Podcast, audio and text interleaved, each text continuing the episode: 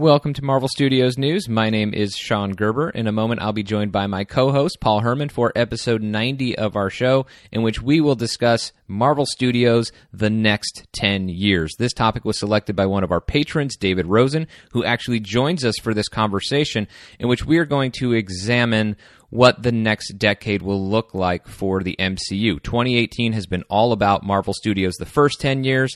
What about the next 10 years, especially with most of that taking place after Avengers 4? What will the new era of the MCU look like? How will it take shape when Fox characters like Fantastic Four and X Men get to join in on all the fun? And what are the challenges that Marvel Studios and maybe even Marvel Studios fans will face during that time? We get into all of that in this week's episode. But before all that fun begins, I want to take a moment to give a big, big thank you to Nolan Wild, uh, Stephen Haymem, Chad Schaefer, Tyler Scraba, Adine Close, and Dylan Brody.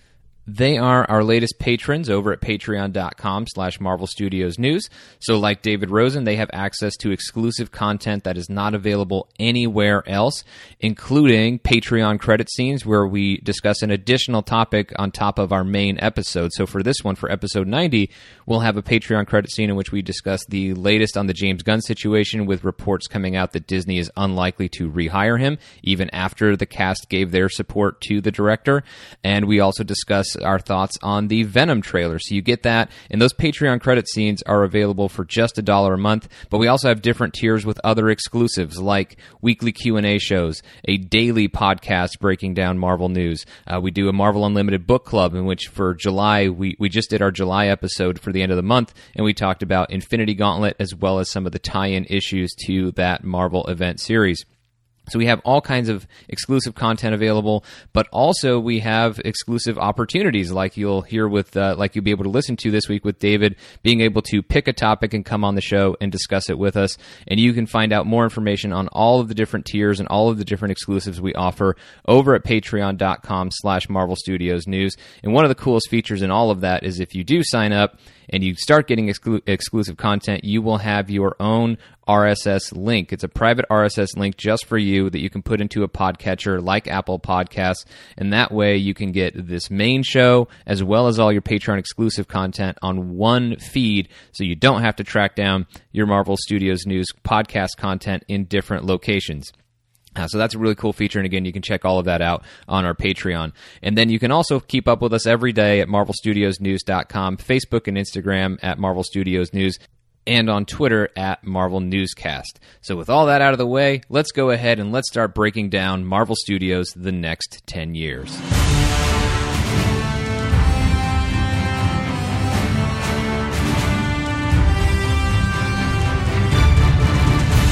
Paul, I know you're here and everybody's used to hearing you, so it is my pleasure instead to first introduce David Rosen. David, I'm really excited about you coming on the show because I think you've got a good discussion topic as we start looking into what the future looks like for Marvel Studios over the next decade or the next decade plus and what it might how that might take shape and what are the challenges Marvel Studios will face in the future, but also you're a regular on the q&a shows that we do on the patreon and you always have really awesome and thoughtful questions. So i'm really excited to really digging into this topic with you because a you picked it so i'm guessing you have a lot of cool things to say about it uh, and just looking forward to getting into it. So david welcome to marvel studios news. Thanks so much. And hey hey paul and hey sean. Yo. That's paul. That's me. He, i'm he, still here guys. He's a man of few words Yes. or, or, actually, not even technically. I don't know. Is yo a word? I guess it probably is by now. Anyway, so David, take us through uh, your topic a bit. So I know the the main thing you wanted to get into is just the the future of the Marvel Cinematic Universe over the next ten to fifteen years. Or actually, let's just let's start with this before we break into challenges. I mean, are what are the things that you're looking forward to or, or the most excited about or, or what are, what are you kind of starting to picture as this the, the decade to come for Marvel?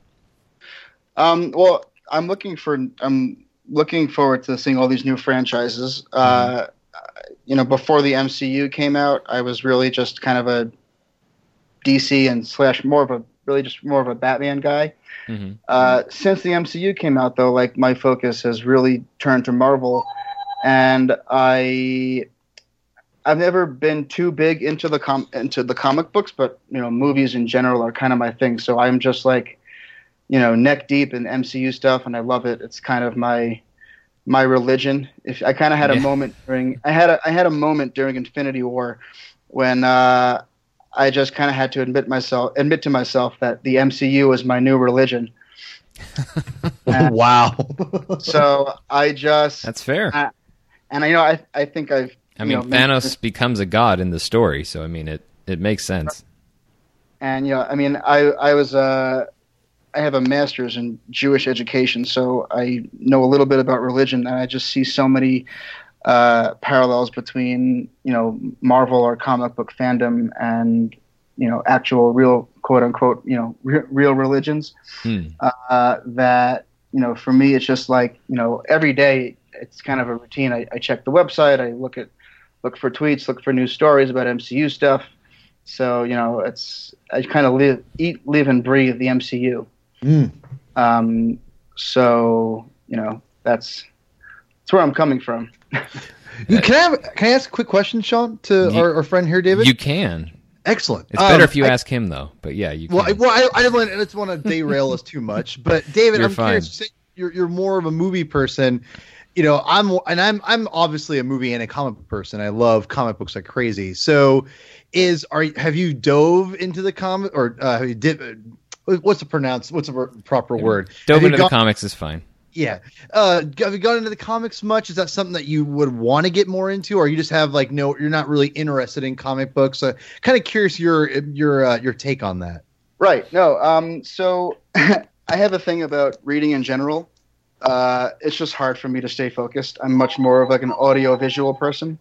Mhm. Um, that being said, though, uh, there have so this is actually this is might be a good jumping off point for how I ended up on this topic, but um, basically I've tried to get into some stuff. You know, when Winter Soldier was coming out, I tried to read up on. I read up on Winter Soldier. Hmm.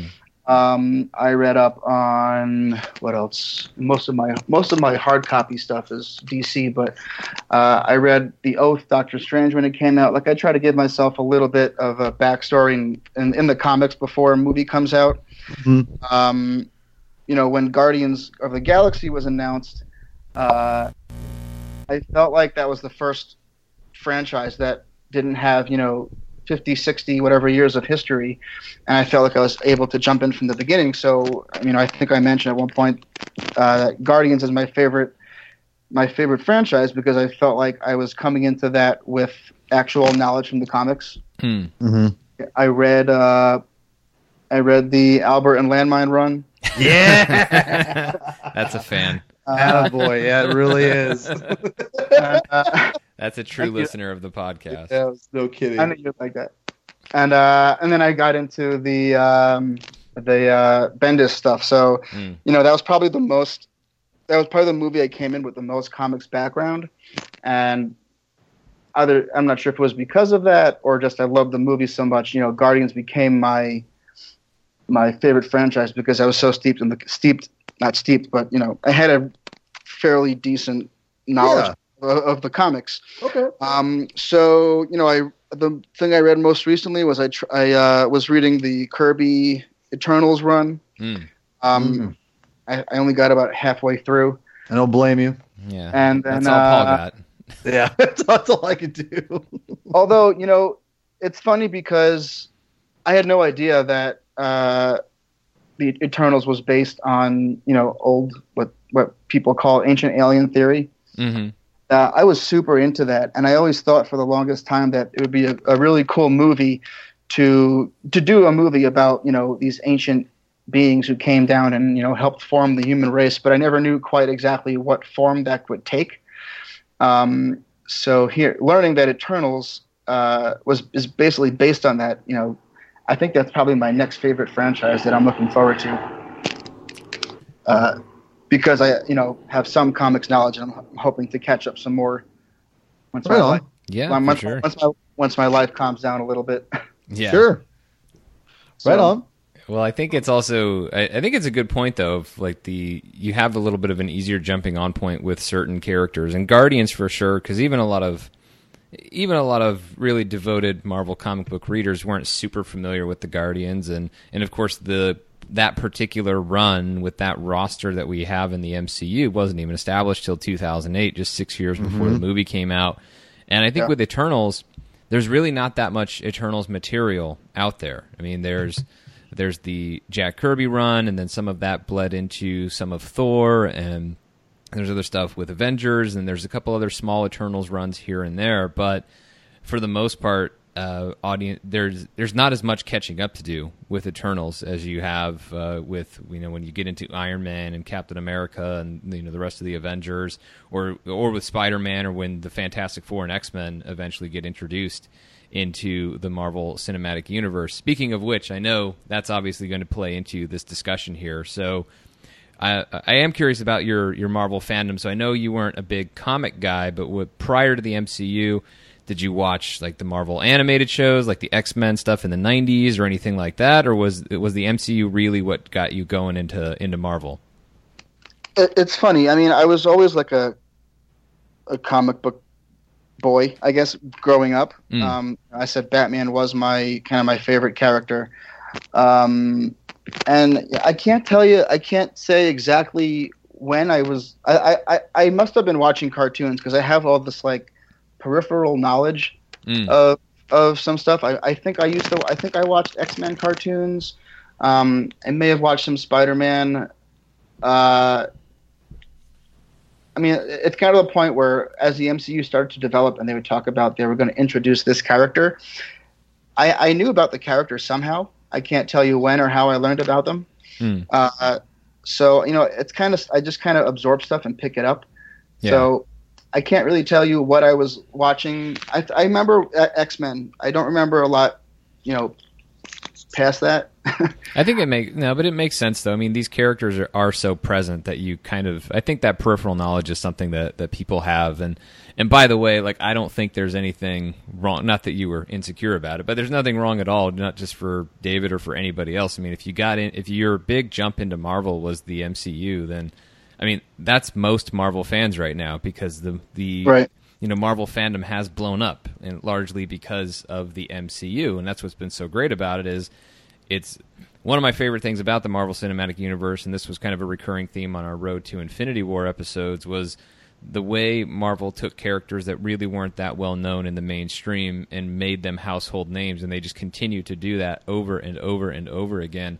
And I love that. I love that Marvel Studios through the MCU they're making people into bigger Marvel fans, and that leads them into reading some comics. Not everybody dives in as much as everybody else because it may not be how everybody else equally enjoys uh, you know experiencing these characters and these stories and everything like that. But just to get into uh, to get a little more into your topic now so what are you as we're looking at marvel studios the next 10 years what are you picturing? Is there like i mean because the big question here is like what happens after avengers 4 and not necessarily in terms of getting into plot but do you have a vision of anything that you're kind of already looking at for what you think, you know, how you think the MCU will take shape after Avengers 4, whether it's in terms of phase structures? It doesn't have to be in super specific detail. I'm just curious what what's the general sense you're getting for what the Marvel Studios uh, or what the MCU might look like over the next decade.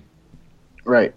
Um, excuse me. I mean, it's interesting because the whole Disney Fox thing definitely throws a wrench into what I might have said maybe a, a couple weeks ago or even a month ago, Mm. a few months ago. Um, I think it's pretty clear that they are expanding to include a lot more of the cosmic stuff Right. um, which I think is a good idea because I don't know. I, I, I feel like one of one of the one of Marvel Studios' uh, strong points is that just when you think things are getting stale, they they kind of open up this new door. Mm. And uh, I think that happened with Guardians. It happened with Doctor Strange. You know, Kevin Feige has talked a lot about how they're always looking to expand the Marvel universe, but before they can do that, they kind of have to lay the groundwork. So, I I, I kind of feel like Phase Four will be, or whatever they're going to call it, will be a combination of continuing on some of the stories that of the characters we already know Mhm. and survive Infinity War. Um, and then it's also going to build out into the cosmic into the cosmic stuff. They, have talked about Nova, they've talked about uh, Eternals, um, and I know that with the X Men and Fantastic Four properties come a lot more cosmic stuff, and you know Captain Marvel is going to be getting into that. Mm-hmm. So I kind of feel like Phase Four is going to really uh, flush out the meaning of the term universe. You For know, sure. they're they're really going to expand, and you know, I, if if I had more comics knowledge, I wish I could tell you characters I'm excited to see. I do, I do, I there are some I'm excited to see. Mm. Uh, you know, I really want to see Angela come in. Mm. Um, her, seeing her with the Guardians and the comics was it was awesome. I love the the stuff that she had going on with Gamora, mm. and uh, mm. I also I also think she'd be a great uh, if they ever do want to do a do a Lady Thor. I think that she is uh, the character to take that over instead of you know I don't think anybody thinks that Natalie Portman could. No, yeah, the, the Jane Foster Thor is not going to happen in in the MCU, but there could be another female Thor at some point. I mean, whether that's Valkyrie or Angela, I mean, you have options there. But um, as far as I think, uh, I definitely see what you're saying. I mean, when I start to think of what the MCU is going to look like and how it's going to take shape over the next five to ten years, it the Fox stuff is kind of its own thing. But even without the Fox stuff, just setting that aside for a second, we've already kind of some of the stuff we can just naturally assume because Black Panther blew up and Captain Marvel is probably going to blow up next year, and so I, I heavily expect. Captain Marvel and Black Panther to kind of become the new Iron Man and Captain America of the MCU to become like the new top two. Um, yeah. And then I would imagine. And then it's going to be a mix of other new. Obviously, Black Widow will be around at least in prequel form to start, maybe if if uh, those reports are true. But so Black Widow will be around, and then you'll have. Uh, you know, and then even without the Fox stuff, though, I, I think Thor continues. I don't think Thor dies in Avengers Four, so I think Thor and Black Widow have the best chance of being like the veteran holdovers from the first three phases, at least as far as uh, the at least as far as the Avengers go. And uh, but I, I, definitely think Carol and T'Challa are going to be the ones who step forward and kind of take the lead. And then Stephen Strange will still be very important, but I think Doctor Strange will remain kind of like he's always been in the comics, which is he's available when the Avengers need them, but he or when the Avengers need him, but he's just not always around because he's busy doing his other stuff that they have nothing to do with, uh, and they can't really have much of anything to do with. And so, uh, so Doctor Strange is always kind of just a bit on the outside, just a bit on the fringe of the core Avenger team. And then you have obviously Spider Man will be part of it, but we have so many different opportunities with. Uh, you know, we've talked about these rumors before, or just the not even rumors, just these fan ideas of young Avengers because you're going to have Spider Man. If Nova ends up being the Sam Alexander Nova, you've got Shuri, who's 16 years old, who could either become you know, either whether that's being a sec- uh, another Black Panther or is she going to take up Iron Man armor if Tony Stark goes away or retires or something like that. You have options on the table to get to a young Avenger team. Kevin Feige has also acknowledged that they will that they do have plans for Kamala Khan for Ms. Marvel once they get the Captain Marvel franchise uh, established. So I think you can kind of see those seeds being planted, and then I, I, I think because they have and, and obviously Eternals and Nova would blow up the cosmic side of things along with Captain Marvel and continuing with Guardians even without James Gunn. So uh, and and I think Thor will still be pretty cosmic. Like I think the fourth Thor film will be very pro- probably even more cosmic than Thor Ragnarok. Uh, yeah. And so I, I, think you have a. I, I agree with you that you're going to be blowing up the cosmic side of the Marvel Cinematic Universe. And I think what's kind of great about that is it's a little easier for all of these franchises to kind of really maintain their own identities and be in their own space, no pun intended. Um, and, and that kind of feeds into the, the broader idea that I have, even without the Fantastic Four and X Men, which is I do kind of feel like, at least when Marvel gets started after Avengers 4, I don't feel like there's going to be a ton of connectivity between the films. I, I think they're, they're, they're going to be part of the same universe, obviously but I don't think, and I, and I haven't thought for a long time that that Marvel is going to immediately jump on like the next big story. You know, what's the next 10-year arc that we're going to go on here because they didn't do that in phase 1. We didn't know about Thanos until the 6th movie in this 10-year journey until 4 years after Iron Man. And even then it was a little time after that. It was a couple years after that before we really started seeing or at least a year and a half before Thor the Dark World actually name dropped Infinity Stones and we started realizing okay, now we're going into this bigger thing. And so I, I think it's going to be like that. And I think phase four will almost feel like phase one, not in terms of its scope, because I mean, obviously we have crazy cosmic franchises all over the place, but just in that terms of that idea of the films feeling fairly independent and not necessarily uh, introducing everybody to the next big villain that's going to be looming for the Avengers and the Guardians for the next decade. But I don't know. How do you see it, Paul?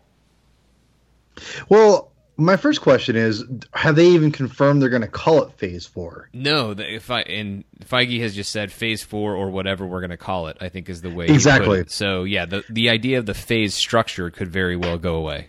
And that's what that's what I'm kind of going with. I think I don't think they're going to have a Phase Four, quote unquote. I think it's going to be a whole new thing because depending on what happens in Avengers Four, we may not have Captain America I can't I can't talk tonight. Captain America and Iron Man, but at the same time, I also you know coming from comic books, these characters will resurrect themselves or whatever. So I think the they'll come back in some shape or form. But whatever the next iteration of films are going to do after um, this is all over, and I'm not sure if, if Far From Home is it's technically a part of that that new phase or whatever they're going to call it. Correct? I mean, I think it's not part of Phase Three, is it? No, it's not supposed to be. I mean, yeah, unless so, unless something has changed and it's going to and, and, the movie really is set between Infinity War and Avengers Four, which I don't think it is.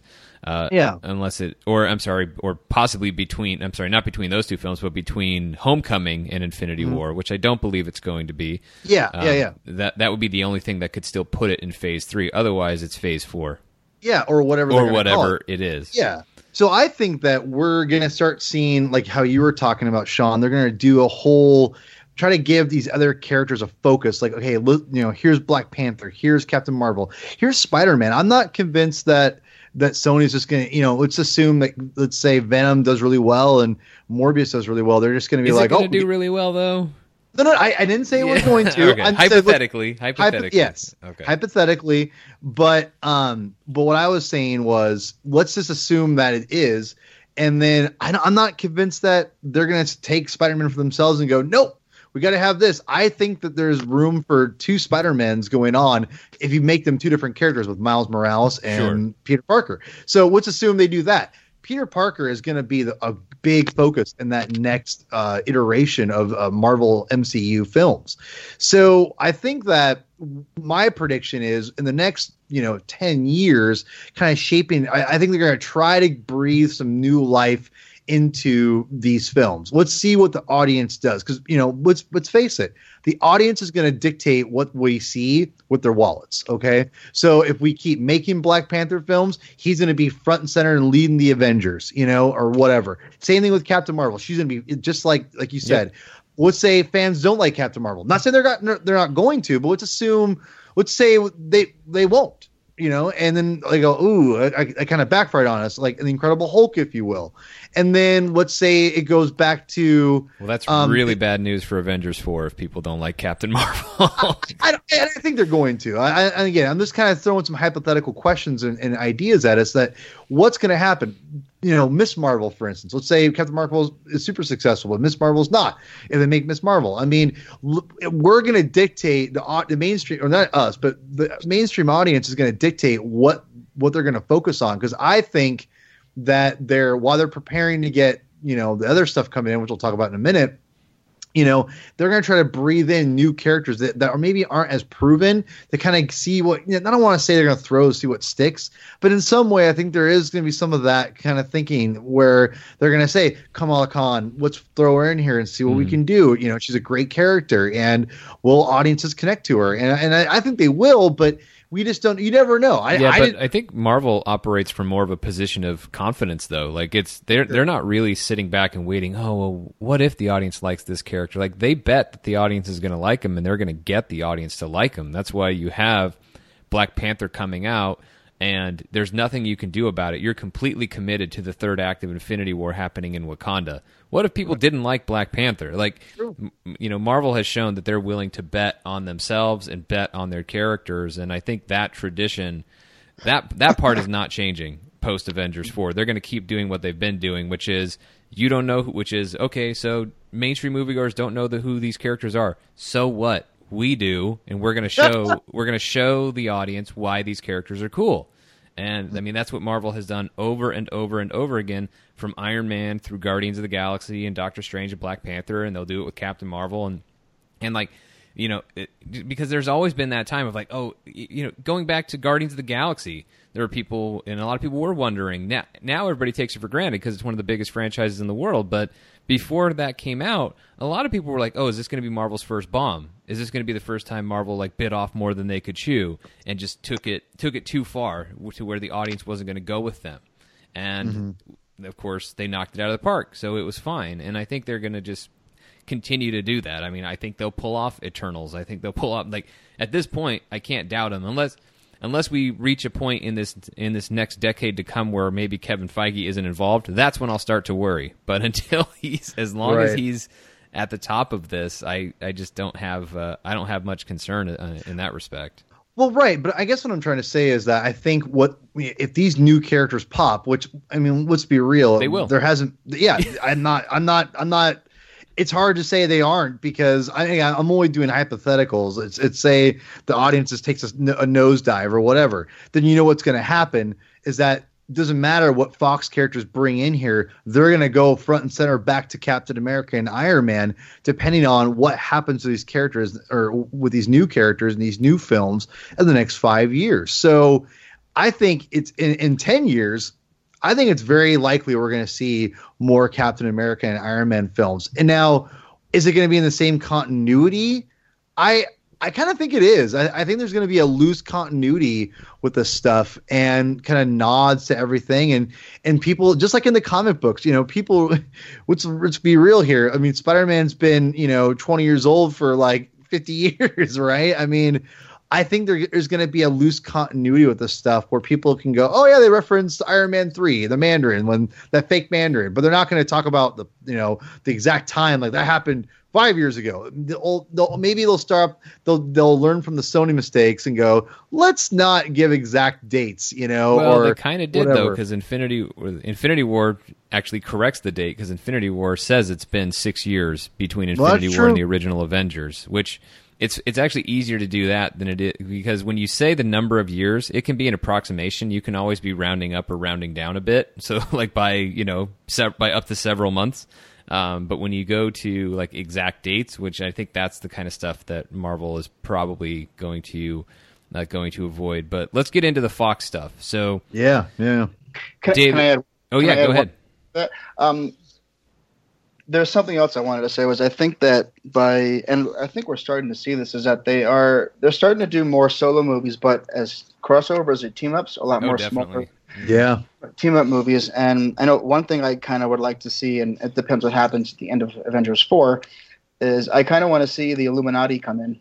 Oh, absolutely. Uh, and now that they have the Fox characters, you know, maybe with the except maybe they replace Black Bolt, but uh, you know, I kind of want to see that these smaller crossovers. You know, I think one of the my favorite parts of Infinity War was seeing all these different characters interact. Mhm. And now that they've built this universe so big, um, they can really do a lot more of that. And I, I think audiences responded well to seeing all these now established characters uh, interact with each other. And I think that's one thing they're going to do do more of, uh, whatever the next you know phase of movies is called.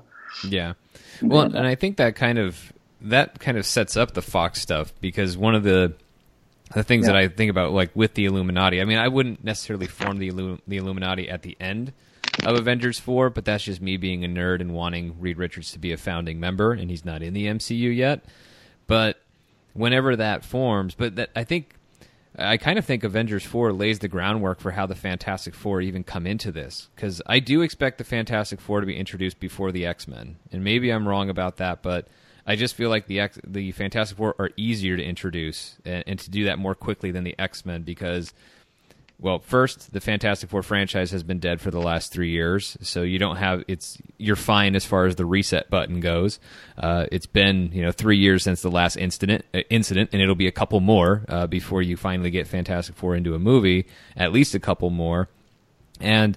I think you've already set things up because of Avengers Infinity War and Avengers 4 and Earth facing its biggest alien threat ever. Like the Battle of New York was the initial alien threat, but that was obviously nothing compared to what Thanos brought. And I think that will, on Earth, that will create this uh, urgency to get back into space travel and to make sure that humans are represented in all of this and not just Peter Quill, a half human out there with the Guardians, but they're going. To, there's going to be a lot more of an. Uh, there's going to be a lot more ambition for space travel and, and getting Earth involved in these cosmic things, so they're not caught completely unaware like they mostly were with Thanos, and and so that sets it up right there for the Fantastic Four for Reed Richards, Sue Storm, uh, Johnny Storm, Ben Grimm to go off on a mission, and that mission is where they get bombarded by the cosmic rays, and they they emerge as the Fantastic Four. Like I.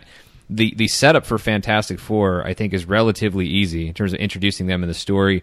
I wouldn't do the you know the the period piece Fantastic Four of let's put them in the '60s or anything. I know that was Peyton Reed's idea for it back in the day, but that would have worked when there was no MCU. There is an MCU now. We already had Cap introduced in the 40s, put on ice. Same for Bucky, and then we're going to have Captain Marvel or Carol introduced in the 90s, and then bring her forward in time to the present day. So I don't want to repeat that with the Fantastic Four, but I do love. I, I think, especially when you have such great present day motivations uh, or near future motivations uh, for the Marvel in the Marvel Cinematic Universe to set up uh, the origin of the Fantastic Four. I would love it if, and I, I have this little fantasy that if and when they actually call it Phase Four and they introduce it as Phase Four, they introduce it with the four being the logo. Oh yeah, I mean, Fantastic Four. That you know, they're going to be a big part of it. I think they should call it Phase Four. To be honest, like even because we're so used to the phase branding that you would have to do more work in order to get people to stop calling it phase four.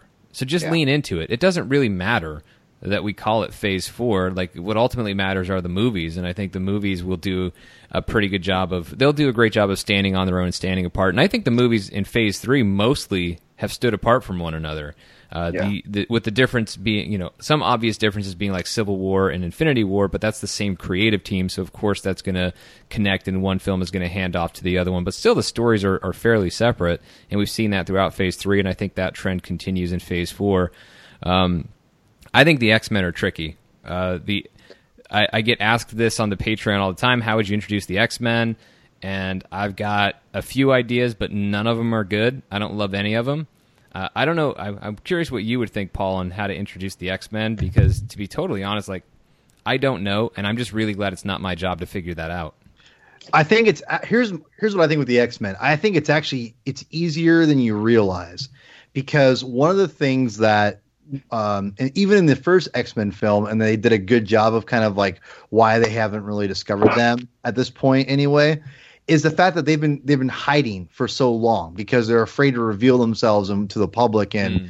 you know the, to the greater of you know world of what's going on and you know besides these super you know other superheroes going on and yeah they could go out and and you know help New York or whatever, but at the same time they run the risk of revealing themselves and who they are and in a in the bigger threat. And I also think you could in in a very meta sense, you could have Professor X be blocking them all mentally of with his powers and you could introduce that whole idea of like why didn't we know? Why didn't you help? And it's like because the world's not ready for something different. And he can use all these great real world things as examples of why the world's not ready right? Because he could say look what happens in the world you know given differences with this and you know and bring all these you know the world meets these people with hostility and they're not even like powerful. They're just normal people and they reject them because of what they what they think and what they do and it's like what makes me you know what makes the mutant uh, population and community want to come out and reveal themselves to to this world that rejects them? You know it's it's now maybe at this point professor xavier feels it's time to to show themselves maybe in the absence of captain america and iron man it's time to show that the world is changing and evolving Um, and Professor Xavier has found that it's time to do that because, you know, he's again one of the things that he does in the early comics is that he protects his children. He calls them his children. So, I think that that's very it, uh, uh, the father uh, aspect, mentor aspect could be, you know, over, almost overprotective. You, that could be a story point in the X Men as well. I mean, you could still have Wolverine often in Canada doing Black Ops things in the Marvel in the MCU, and no one knows about it because again, it's Weapon X, Black Ops. No one knows about it, right? Mm. So you can still introduce all those things into the Marvel universe or Marvel Cinematic Universe and still and I think save face a little bit because again, there's the, the mutants are supposed to be underground and you know Professor Xavier here's the thing too. You can't necessarily make Professor Xavier and, and uh, Magneto being concentration camps anymore. They're way too that's they're way too old at that point.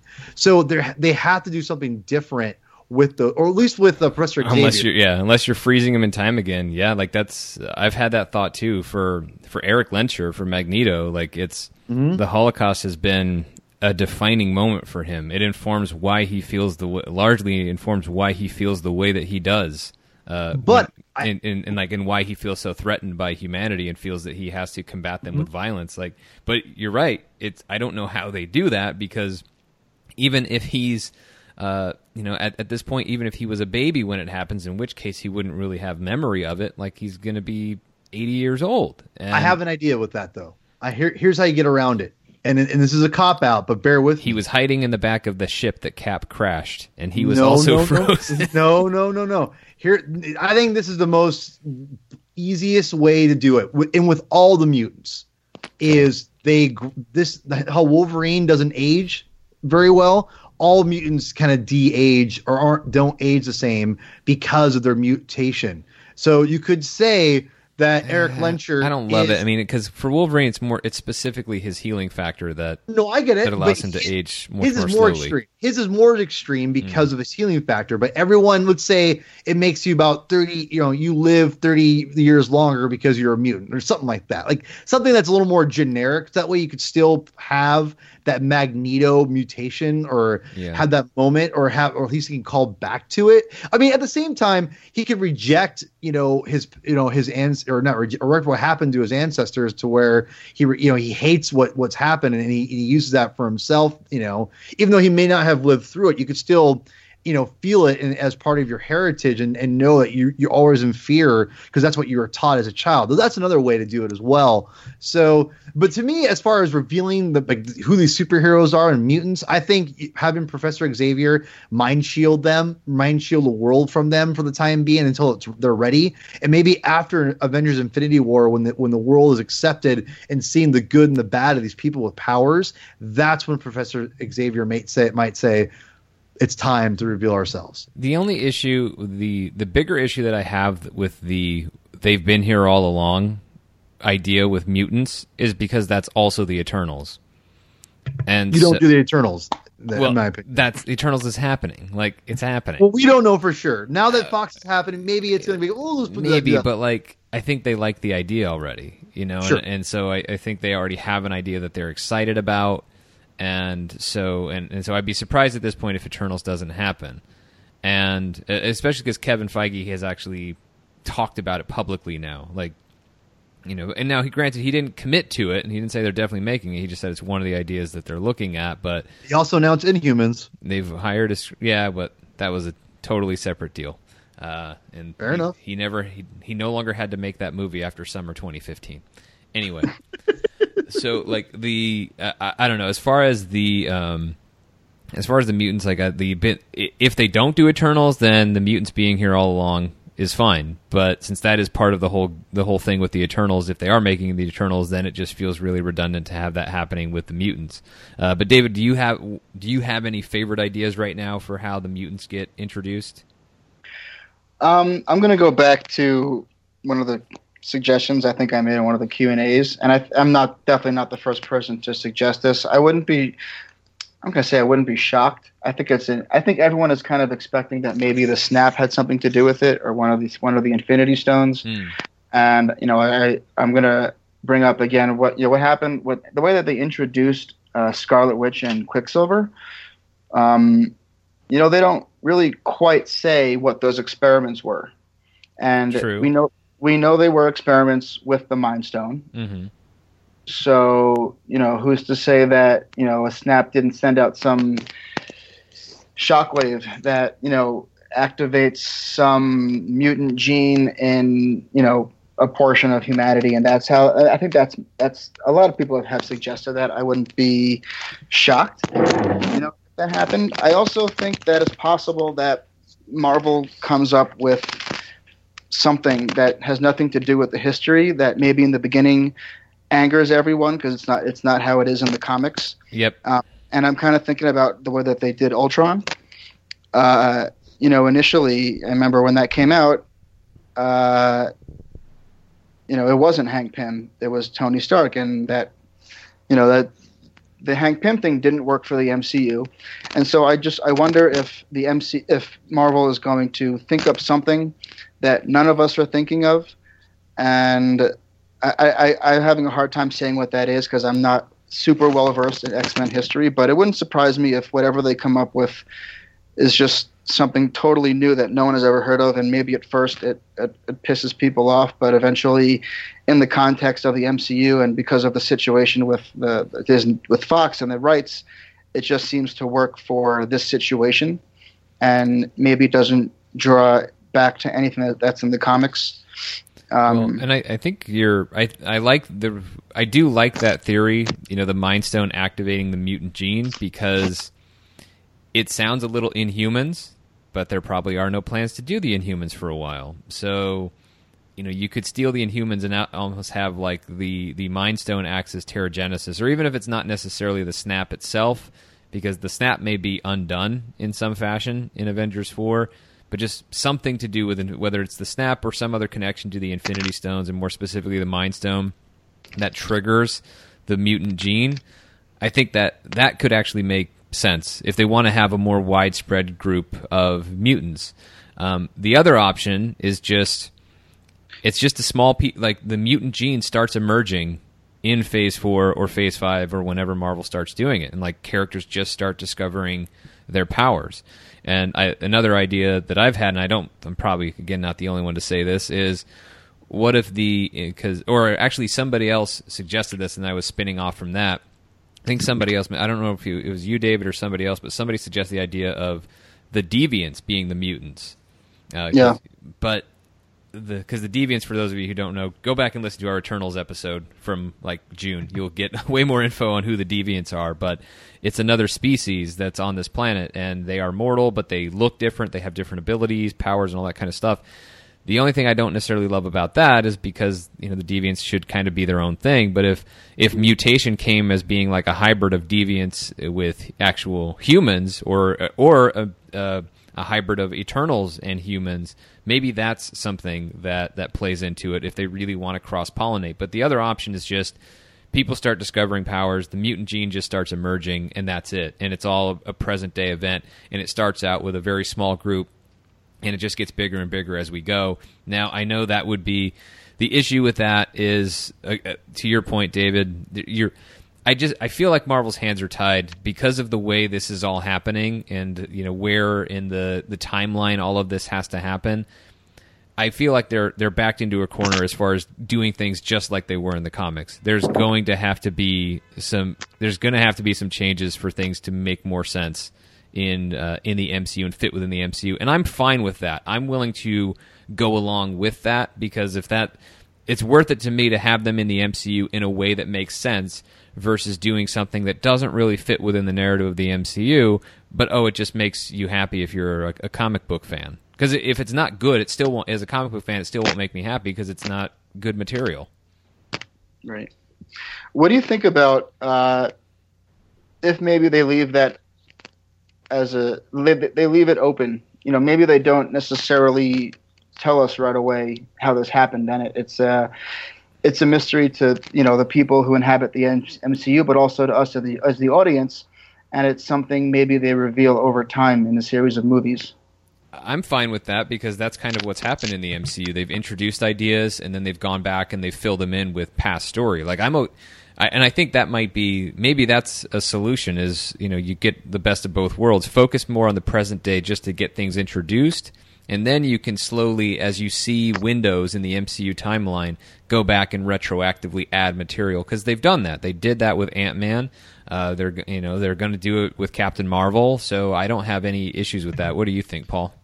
I think that's a, a, a, fine idea because remember in comic books that's what they always do. They're always going back and adding things and going, oh this this happened behind the scenes during this time and therefore you know after a couple of years this happened. I mean that's that happens and you can you can and I think that's what you could do with Professor X and you know again going back to my whole I like my theory. I'm going to go ahead and say it. I like my theory of idea of Professor Xavier shielding the, his X Men from this world, and maybe something happening in the past where he's like, the world's not ready for the mutants the, the, mutant phenomena to be exposed and maybe that's where you know the ideologies of professor xavier and magneto collide finally the fact that magneto's like you know charles it's time for to reveal ourselves so i think that there's all in whatever you decide to do I think that's not a bad way to do it. Is kind of retroactively go back and say, okay, I don't think we can make. I don't think a prequel film is the way to go because I think you can only do that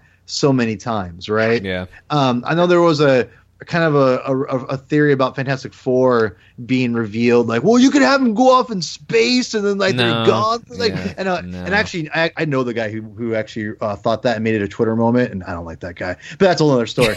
um, but uh, I actually know him personally. Um, but no. But here's the thing. And besides me being annoyed at that guy in general, his theory, it just I'm like, this is exactly what Captain Marvel is. It's the exactly. same thing. Yeah, so I'm oh, not. a, can't do that. I'm not a fan of it, especially when you you have such a natural entry point in the story for the Fantastic Four. You really don't have to overcomplicate things with the FF. The the X Men, it is a trickier thing, and you can decide to go with a comp. You have choices between more complex routes versus something simple. But with the Fantastic Four, it's so natural right now. It's so easy that on Earth uh, space research would be a bigger priority after the events of Infinity War and Avengers 4. And Reed Richards and his team, like they're at the forefront of that, and they're um, they're like the first team that volunteers to go off and be part of some crazy mission of cosmic exploration, and it goes horribly wrong, and they get uh, and they get their powers, and so like I, I think that's just what you do with the Fantastic Four. It, it's already there for you. You already yeah. somebody already bought Avengers Tower. Like you already have that opening to, to make it them like and be this present day thing. And I'm not saying that it's wrong if the buyer of Avengers Tower doesn't end up being the Baxter Foundation and it doesn't turn into the Baxter Building, but uh, you know you just have such you, it's so easy right now. The Fantastic Four can just slide right in to the Marvel Cinematic Universe. They'll fit perfectly. They always would have fit perfectly at any point in the MCU, but you've got uh, such an uh, such a perfect entry point right now. I just I wouldn't screw it up. Um, Here's an I have an idea for X Men that I had just okay. thought of. Yeah, go for it. So going back to the Infinity Stones, you know, what if we are we we know that the what was it the Space Stone? The Space Stone has been on Earth since you know the times of the Vikings you know, I think is that what the history is. Uh, you know, the, uh, the, the, somewhere. Well, I mean, it was described as the jewel of Odin's treasure room.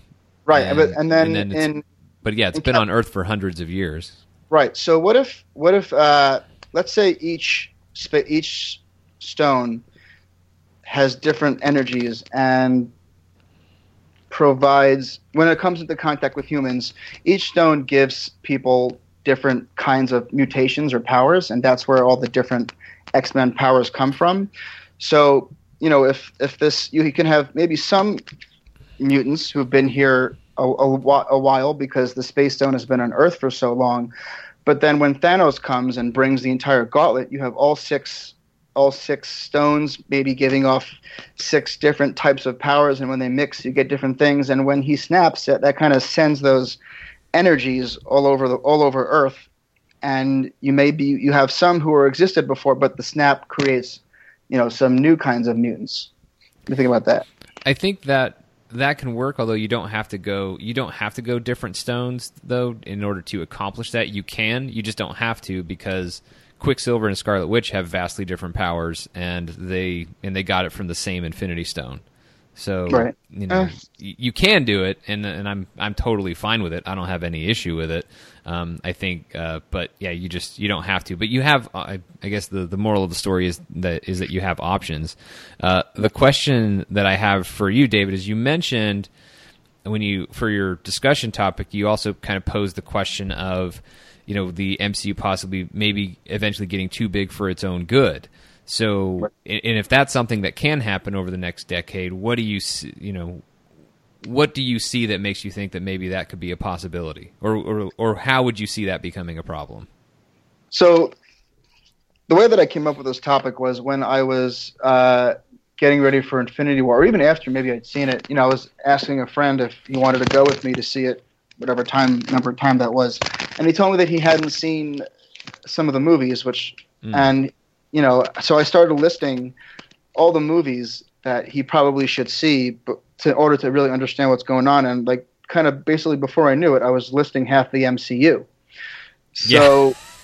yeah, I was um, I was going through every movie, and I like there's probably at least ten of those movies that have connections to Infinity War. So Sure. you know, right now, Infinity War was only 18 movies. What happens when it's 30 or 40 movies deep, and Mhm. that, that's that's going to be coming not too long. And you know, if, if you think about what well, happens, if we continue with if we continue with three movies a year, we hit forty movies in twenty twenty five. Or I'm sorry, yeah, because it would be six years from 2019. Because Avengers Four is going to be 22 films, right, and we And might and we might be bumping up to four films a year. So it's a good right. point. So eventually we're going to become 30, 40 and movies deep. And, you know, the X Men and Fantastic Four adds, you know, no pun intended, X number of movies uh, into, you know, that, that, that could be made. And if, I mean, if you think about what's happened in the comics, in Marvel and also in DC, um, you know, over time, these stories start to get so complicated and convoluted that they just have to reboot everything and start fresh. Um, and you know, I just wonder if, is, if are we going to get to a point where audiences, the general audiences, not like you know us, the nerds, but general audiences are just feel so lost that you know what's Marvel going to do? Do they do they have to start including more exposition in every movie? Because I feel like that that already happened. You know, Ant Man and the Wasp kind of had to rehash the whole movie, and you know they they did it in a funny and entertaining kind of way but they still had to rehash, you know, basically the events of the first movie for the anybody who hadn't seen Ant Man yet, and also Infinity War. The you know I love the scene with when Doctor Strange is, is explaining the Infinity Stones to Tony, but that's also Marvel explaining the Infinity Stones to the audience. And but we already got that scene basically in Guardians of the Galaxy. So, you know, I feel like they're going to have to start including more and more exposition the deeper they go, and eventually these these stories, like what happened in the comics, it's just going to get so complicated. You know, what, what's going to happen when you're 30, 40 movies deep, and you have to rely on something that happened in movie 24 or 25? What do you think, Paul? Well, I- to me, this is where I, I kind of think that do they keep do they keep a loose continuity? Do they just re just kind of reshape everything? I think it really depends on again what happens with all these new heroes. I almost think it's a blessing in disguise, not even a blessing in disguise, but just something that where it kind of makes it easier for them to decide. Well, we can just make these X Men Fantastic Four films and keep going. We don't have to worry about the Cap and Iron Man stuff. And again, it all depends on how successful these films are. If they're not successful, then they may have to consider let's shut it down and bring back the, what the heroes we, we we first came with and that everyone loves. And I think that that's kind of we have to see where we're at. As far as getting too big for itself, I mean, it really depends on again, like it's it's, it's like every time I think people are getting superhero fatigue, fatigue. I can't talk tonight. Fatigue is the the fact that you know Infinity War will make two billion dollars, and you know Ant Man still makes more. Ant Man and the Wasp still makes more than Ant Man. So it's not really they're not slowing down. Like they're becoming entrenched in our pop culture to where people have accepted we're getting these and they're enjoying them. And it's it's, just become like a standard right? Like oh we're getting superhero movies. Which ones you know do i want to go to? Is basically. And whether that keeps going or not i have no idea.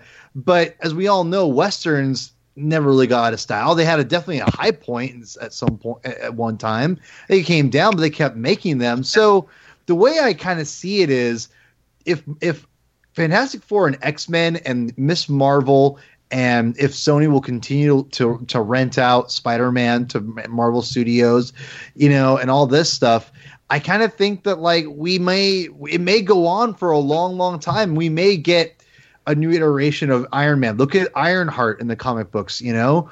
Um, she's you know a young character that is you know they could easily bring in as a new Iron Man or whatever. And Captain America doesn't really age, so all you have to do is recast Captain America and be like, "Cool, it's new Captain America, awesome," or whatever. So to me, there's ways around it to keep it going for like you said david like 20 you know or excuse me 40 films deep.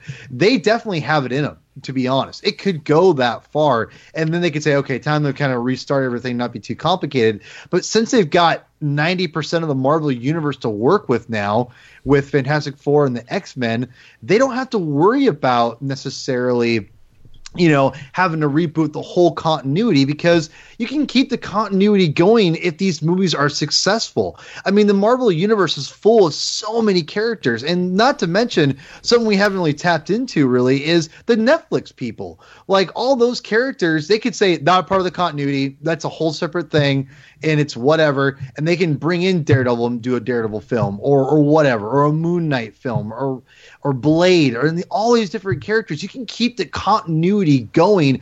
And one of the more genius ideas that maybe people haven't talked enough about is that they don't have to make an Avengers film that has Captain America, Iron Man, or or Thor or whatever. They can have care and Thor's another great example, by the way, that you can recast because he's a god. He's not gonna he's not gonna age. So you can keep recasting him and still keep that continuity. The only character that doesn't really age is Iron Man. But remember, the comic books already set a precedence that those big three don't have to be in the Avengers to be Avengers and you can keep rebranding that franchise with different characters like Black Knight, like Hercules, um, like seriously, like we talked about in the Eternals. There's so many different things you could do with it. You can keep that Avengers brand, maybe not necessarily Captain America or Iron Man specifically, but you can really branch off and do more things with those characters. So to me, you're right. Like it will it get too big? It's possible, but it only gets too big if you keep trying to bring in different people to replace the heroes that we have and we love. If they can keep giving us heroes that like are fresh and new, which let's be honest, they've got thousands and thousands of characters to use they haven't even touched on yet, really. So I think it's I think it's they could keep it going. They really could. I mean, it, but it all depends on the success rate of these new characters, which I think is still highly likely because Fantastic Four I think is due. Fantastic Four is just is gold for the MCU in my opinion, and it's a tailor made for, especially with this you know Infinity War already established. And Fantastic Four are going to be just perfect for the take you know for coming into this continuity and making it even richer in my opinion. So I think they're setting themselves up for you know the longest continuity movie streak ever, and maybe never touch it. If it, you know, again, these new characters can keep going. If not, then they'll stop where they're while they're ahead, and then reboot the whole thing. I think we're a long ways off from a reboot. I really do. I, I don't think we're going to get one within the next ten years. I don't even know if we'll get one for at least fifteen to twenty years, might maybe even longer. And I think the way you avoid the problem is first off, not recasting. You know, let characters die, let characters retire. You know, if, if Captain America goes, then Captain America goes. If Tony retires, then Tony retires. And maybe you occasionally bring him back. But I think, uh, you know, uh, there was one time where Kevin Feige actually compared Tony Stark to James Bond and said that they could recast and everything. And he hasn't said anything like that in a long time. And I think he had a change of heart where he realized, and, and everybody else at Marvel Studios realized that the key to recasting – isn't recasting the actors in the same roles, but recasting the Avengers roster in terms of which characters get to be in it. And that's why we're seeing phase three setting up new leadership for the Avengers and the new key players. And, and so I think that's how you also solve the issue of the continuity of the canon being too much for everybody.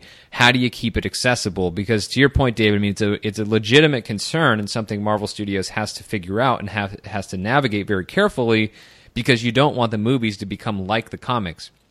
A huge part of the reason why people don't go and read the comics, especially new comics, people might go back and read uh, kind of you know what what are the most famous stories? What are the most important and, and, you know seminal stories for a given character or whatever? What are the events that are are influencing what's happening in the movies?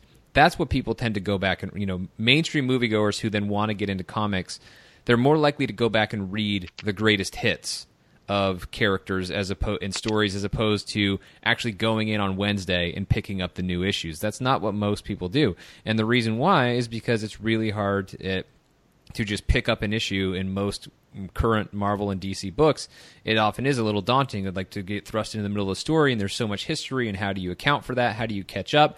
And it's it's not it's never really as hard as it seems, but to that person who has no context for it, it seems too much, and it just seems impossible. And you don't want the movies to get to that stage where people are going to feel like I can't go watch the latest Marvel movie because I haven't seen the last five Marvel movies, so now I'm just behind. Or I didn't see the first decade, wor- the decades worth of Marvel movies because you have people now.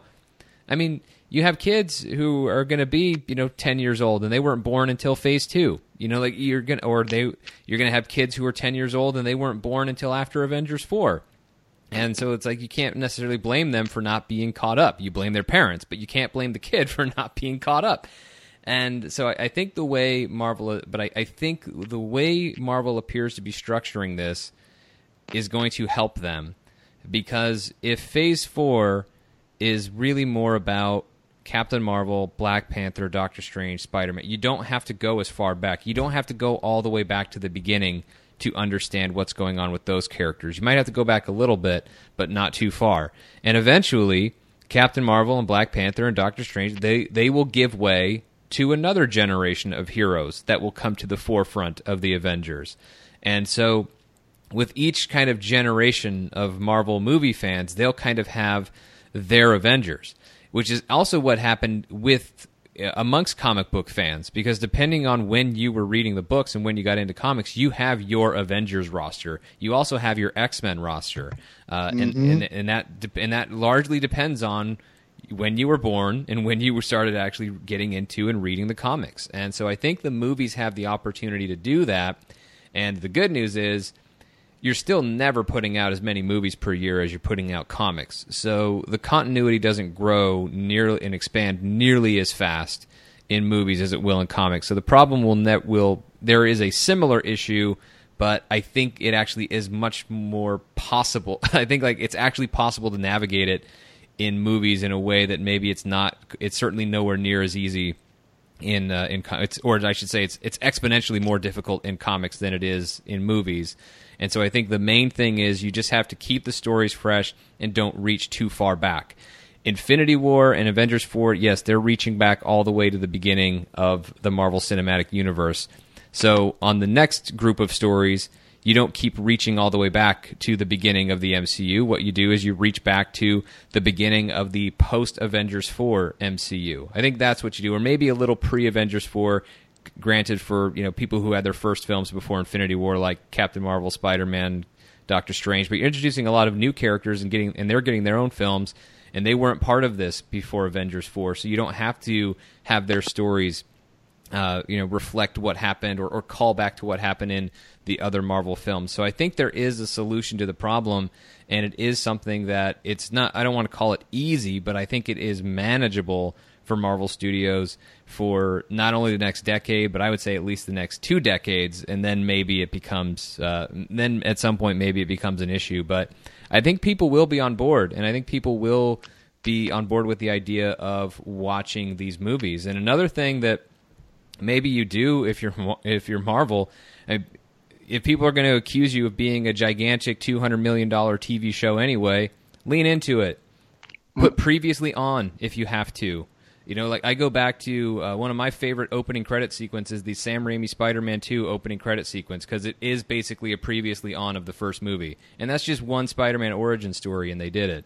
So I think you have you have options, but I, I still don't think even Marvel Studios will need to do that as long as they let the new stories just take over and not call back to too much of everything else. And I think that's what they're going to do because Kevin Feige, in that interview with Vanity Fair, in that article, he said there's going to be the MCU before Avengers or up until Avengers 4 and then there's going to be the MCU after Avengers 4. And so I think all the story points and everything has to, you know, stay as contained as it can to the after Avengers 4 space. And if it does that, then I, I think that helps with their continuity issue. But since you posed the problem, David, what's your solution for it? Um, well, I, I, I, interesting. I think that what you just said about previously on, uh, maybe it was just because of Michael Pena's character, but you know, Ant Man and the Wasp already kind of started doing that. Yeah. So I, I wouldn't be surprised if they worked that in maybe in, to other other stories somehow without Michael Pena. yeah. Um, I think I think also that it's interesting. I think when maybe we're up to phase I don't know five or six, I think the MCU phases are going to start to resemble what we now refer to as the the different ages of comics. Hmm. You know, you you have your your your your Silver Age, Gold Age, Golden Age, whatever. Um, and I think you know, I mean, already Phase One, Phase One has a different feel, sort of, from Phase Two and Three, and post Infinity War, post uh, Avengers Four will probably have a different feel. I mean, already we can, I can probably tell you that since we're all we're all we're, they're going cosmic, it's going to have a different feel than Yep. uh, what we've gotten so far. So I think you know people. Some people prefer the golden age. Some people prefer silver age, and we may we'll probably have people who, you know, maybe dip their toes into phase one, but their you know their jam really is you know phase three or phase four. You know after post post Infinity War. So Yeah. I think people will maybe probably you know where where they grew up, whatever part of the MCU they ended growing Mhm. up. Growing up, that's that's the that's the the place where they'll they'll they'll they'll cling to, and that'll be their their MCU, so to speak, even though it's all connected. So Yeah, I no, I, I totally agree, and I and I think that's actually where it's not so much just a thing for Marvel Studios to be aware of. I think it's also a thing for us to be aware of as fans. Inevitably, there are going to be some breaks in continuity. It's just going to happen because if you're going to have a canon this big that goes on for this long through this many films, you're going to have things that don't always completely sync up. And I know that's already happened a few times in the MCU. And to me, uh, I don't mind a few little gaps here and there or a few little revisions and retcons. I, I think all of that stuff is just part and parcel of having uh, a long form, you know, ser- a serialized story. It's just going to happen that way, and so I I allow those things as a fan. But more importantly than that, though, and we talked about this when we got into our our conversation about toxic fandom and everything, Um, because it's a great point you made there, David, in terms of like the generations, right? Like it's for this generation, it's been the, these first three phases of the MCU. Like this is their MCU. Well, maybe the next MCU, the next phase isn't necessarily our MCU. It's going to belong to a different group, or maybe it, maybe that one still does, but then the next phase doesn't. You know, like you can have. So it, it's also going to be important to understand, like as new generations come in and and discover these movies, there are going to be times when those movies are theirs. Like I, I talked about this way back on an episode of Star Wars with Friends uh, when we talked about the Whoa. we did our commentary for the Phantom Menace. And I talked about how at that time, I mean, I was 16 years old or almost 16 years old when that movie came out, so I wasn't like a little kid. But I mentioned how because the Star Wars movies, all of them came out before I was born, and so none of them ever felt like they were mine. You know, like they, I loved them, but they didn't belong to me. They, they were, you know, they they belonged to a generation before me. So when the prequels came out, even though I didn't, I certainly didn't love them as much as the original trilogy, and I really don't care for Attack of the Clones, but I can get by with Phantom Menace and Revenge of the Sith. But more importantly than just arguing over the quality of those films was just the I, the feeling that I had when I watched the Phantom Menace is like, okay, finally, like I have a piece of Star Wars that that I actually got to be here for from the beginning, and I didn't have that before, and so.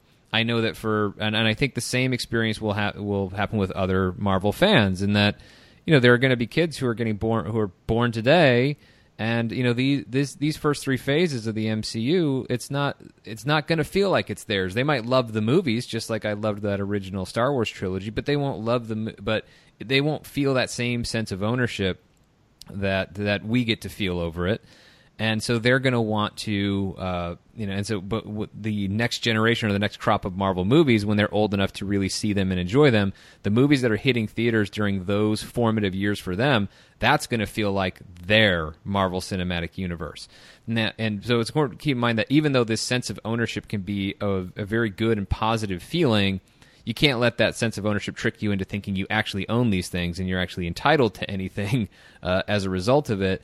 And so you know you got to be willing to let the story as fans you got to be willing to let the story progress. And maybe not everything is going to be geared directly towards you because you already had 22 movies that were geared towards you. And then the next the next crop uh, maybe it still appeals to you and you still really love it and that's great if it happens but you may no longer be the target audience for it anymore. And that's that is part of the evolution of a story uh, of of canon of a continuity of a timeline. So I think all of the I think all those things are important to keep in mind. It's not just about Marvel Studios obligations. It's also in their their challenges as storytellers. It's also there are still things that we have to think about and, and keep in mind as audience members. Mm-hmm. Totally.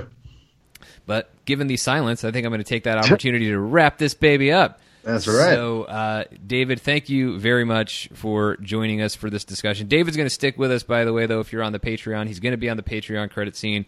We're going to be talking about the latest on James Gunn. We're going to talk about the Venom trailer. Um, so he's not just going to go away like a turd in the wind. So we are going to be Oh, we are going to be talking to David a little bit more. Uh, but in the meantime, David, you can uh, this is your chance to plug if you want people to follow you on social media or anything like that. You're you're free to you're free to plug away. Ah. Uh, well, I mostly use Facebook, but on Twitter, I am at Rosen's Mind. So that's my last name, R O S E N S M I N D. I'm starting to tweet a little more, but uh, feel I'm feel free to tweet tweet at me or respond to any tweets that I send out. Yep. Um, I'm on Instagram. I'm uh, Rosen's Eye, although my Instagram feed Instagram feed is mostly pictures of food and my cat. So I don't know if you're. I think that's most people's Instagram feed. So I don't think you're that. Uh, I think that's just fine. maybe there's some people out there who are interested. Probably, probably, yeah. And then if you want to keep up with uh, Marvel Studios news, you can do that on the website marvelstudiosnews.com, Facebook and Instagram at Marvel Studios News, and Twitter at Marvel Newscast. Paul, where can they find you? You find me on Twitter at Herman22 with two N's, aka P Thug. And you can find me on Twitter and Instagram where I don't have a cat, so there are no pictures of cats there, at Mr. Sean Gerber, Sean spelled S E A N. So for David and Paul, I'm Sean. Thanks for listening. We'll see you next time.